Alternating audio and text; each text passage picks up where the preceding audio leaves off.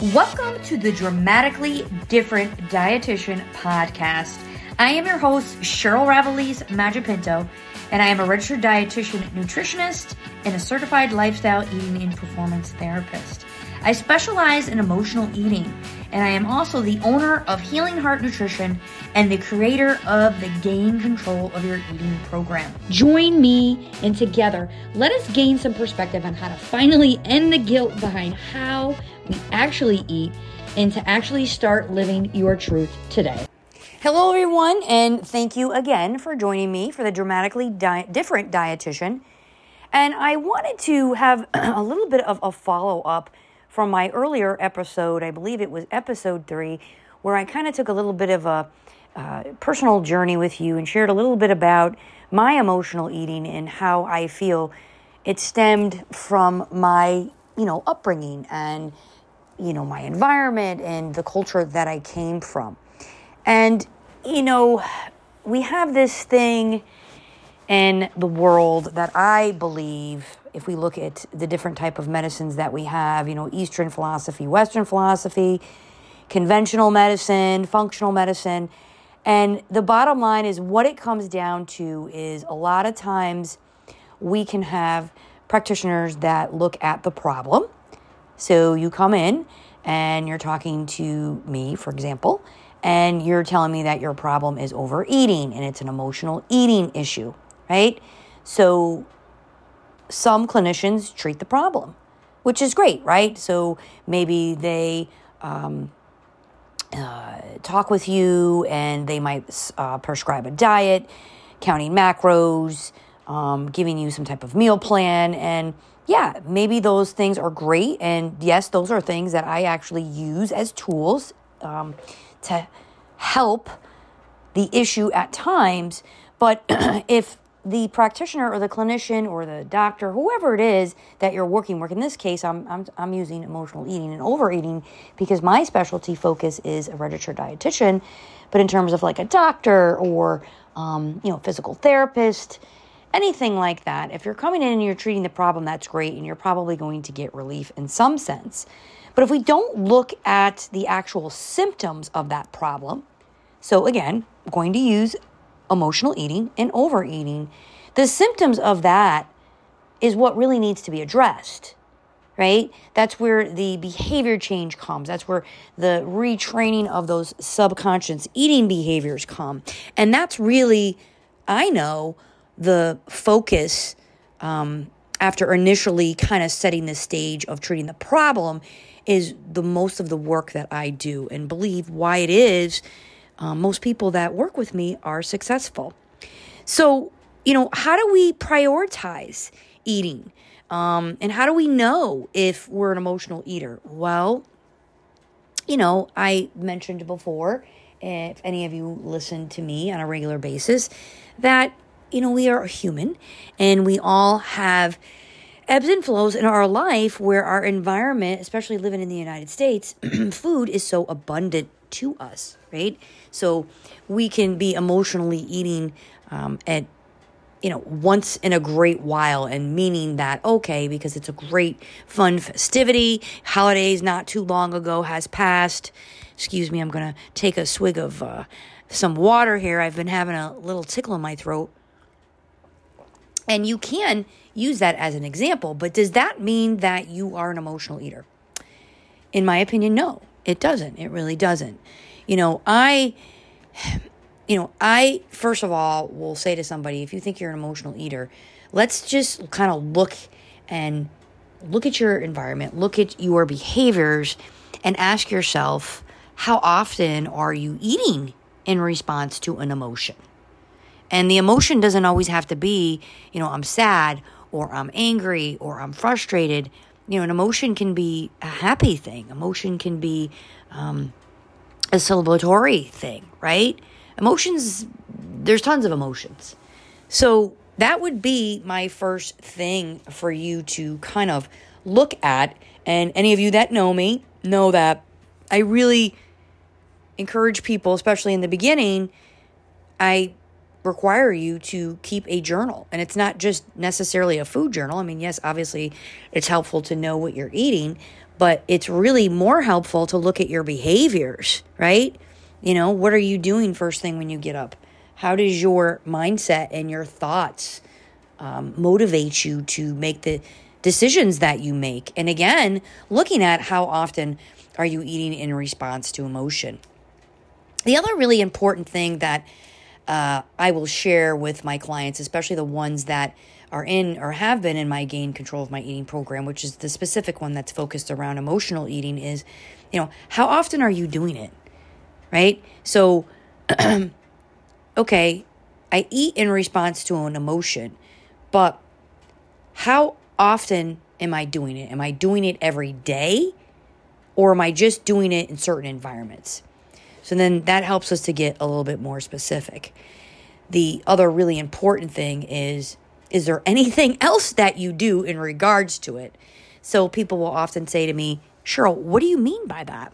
And I'll say, well, if you, for example, have a rough day at work, or maybe uh, Wednesday, I had this one woman that she would go into the office only on Wednesdays, and she felt that she used to be out of control with her eating on Wednesdays. So, is that an emotional eater? It could be, absolutely. But is she doing anything else to know how to deal with that stress or that anxiety that she had going into the office? Well, if I never really asked her that question, she probably wouldn't be able to figure out the symptom, right, of that behavior of the problem that she said was the overeating and in this case emotional eating because she you know wasn't feeling good she was anxious so i'm not saying it's easy and it is some work but i do think that those are two really helpful strategies to get you kind of thinking out of the box and getting you to really kind of ask yourself what other things am i doing besides maybe using food to help me and um, it may just be um, you know, one day out of the week when you're doing something. Or it may be um, another example that I can share with you is a dad that used to travel all over the place and but he would do it for like six months out of a year out of the year. And then when he was home primarily he used to be home in the summer he was like took over the kids and would you know drive them everywhere. He had like four children and he would drive them you know to whatever camps they were in um, friend's house, you know, whatever it is that the kids did. Basically, that's was kind of his life, and that's what he wanted to do when he wasn't working. And he felt that, you know, he had a, a food issue. He used to put on weight when he would come home, and then we would go back to traveling and going to work. He was fine. He would kind of take it off. And as he got a little bit older, he wasn't feeling as well. He had some other clinical things that were going on, so he had come to me my whole point in bringing you this this this um, example is the problem he had right was overeating but it was really emotional as well because he and it wasn't an emotion like a sad emotion. It was an emotion like he was excited right? So there were certain you know depending on what towns he would go sometimes he'd have to travel out of state with his kids. He had this one daughter excuse me she was really good in um, soccer and there would be specific restaurants that he would like or you know little things that he just wanted. And he would eat in response to the emotion of he had this freedom right? In some sense. He only had to worry about toting his kids around and being there and cheering them on and kind of doing this. And he was overeating. And he was emotionally eating. And how did we find that out? Well we looked at okay how often are you eating in response to an emotion a lot of times when people think of emotional eating, we think of someone who is struggling with depression or anxiety um, or an uncontrollable type of maybe binge eater. And yes, all of those things can be true. But in the case that I just shared with you, that's another case that can be true, right? So in this case, this gentleman was like excited, um, felt that he was able to kind of just do whatever he wanted and treat himself in regards to food, uh, which in this case caused him to gain weight and overeating was his problem. So we looked at the symptoms of it, and the symptoms was, well, you know, we have to strategize things differently and, and, and everything and ended up to work out. But where I see people, you know, the both cases I shared with you were were, were great cases, and um, both people were successful and were able to um, control the emotional eating and you know do other strategies other than using food in response to an emotion they were also able to control the overeating bouts that they had because they recognized the type of foods that they were eating and they might have thought hey maybe i need to hydrate add different things so then they don't have the overeating so we were able to treat the symptoms of that problem of the overeating and emotional eating. But when does it, or how is it, when maybe I might think we need to do a little bit more work, right? Well, in addition to the journal that I would tell somebody to do and really kind of looking at their behaviors, I would also tell them to kind of really look at their self talk. How do you talk to yourself? And Notice the moments of your self judgment. Meaning, are you like comparing yourself to others? Um, you know, or what image do you think you need to be? Or, um, like, you know, maybe you, you, you know, you, you're thinking higher standards of yourself. And, you know, self judgment, you know, we say judgment, it, it, it, it doesn't sound like a positive word. And most times, I think it just depends on how you're using it to explain it. But there is times where you know we do need to judge within ourselves to see if we're doing what it is that we're challenging ourselves to do right and sometimes that can be uncomfortable and that's not necessarily a bad thing if it's done in a kind compassionate way right? So you know we can self-judge and we can have self-talk but what is it like okay?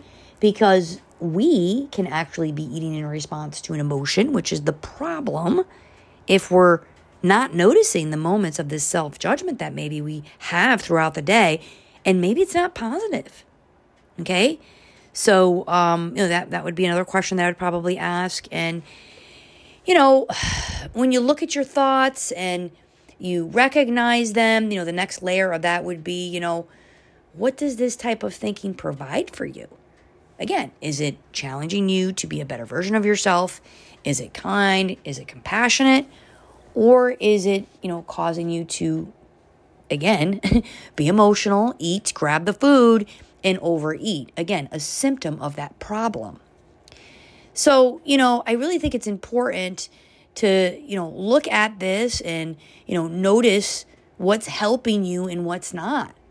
You know, a lot of times we're on autopilot. A lot of times um, we're thinking of all the things we need to do and be versus and take care of versus then really kind of checking in with ourselves. Or sometimes we'll have, I have clients that check off the box. And, you know, I drank my water, I went to the gym, I did my meditation, but yet they're not really, they're just doing something that they're told to do, right? And nothing against a calm app or a meditative app but if it's guiding you and it's telling you what to do and it's specific for whatever it is that you're doing, such as maybe like, you know, listening to the sounds or tapping into your breathing, those are all great things. But sometimes we have to do hard work and we have to notice our thoughts. And we have to notice how are they serving us? Are they serving us to help us move forward in a positive way, in a compassionate way? Or are they helping us to move forward in kind of like this, you know, I'm not really doing a good job. I should do better. Um, you know, uh, type of way of thinking. So I, I, I, I thought it was important to go a little bit deeper and kind of help my clients, right? This is how I work with my clients, but to share with you not only how I help them, but again, if you're struggling and you think that, you know, your overeating is out of control, and you definitely know you're an emotional eater and you know maybe you're in search of a diet right? Because it's, it's going to control right? It's going to control the problem of me overeating because it's going to tell me what to do. And it, it, it, it probably is going to do that and it you will see results. But my point to all of you is please look at the symptoms of that problem of your overeating. Look of the symptoms of that problem of the emotional eating piece that you have. Because if you don't, then you're probably going to go back to the way that you were and you're just going to go through this vicious cycle. So that's what I have for you today, folks. And I, as always, appreciate all of you for supporting and listening to me. And if you have any questions or in response to what we talked about today, feel free to reach me. I am healingheartnutrition.com, Cheryl at healingheartnutrition.com. Feel free to email me. I don't think I've ever shared the email with you, but if for any specific questions, feel ahead and go ahead and drop me a line there. But I hope you all have a happy, healthy, and productive day, and I will talk to you in the next show. Thanks, everybody, for listening to the Dramatically Different Dietitian with your host, Cheryl Ravelise Magipinto.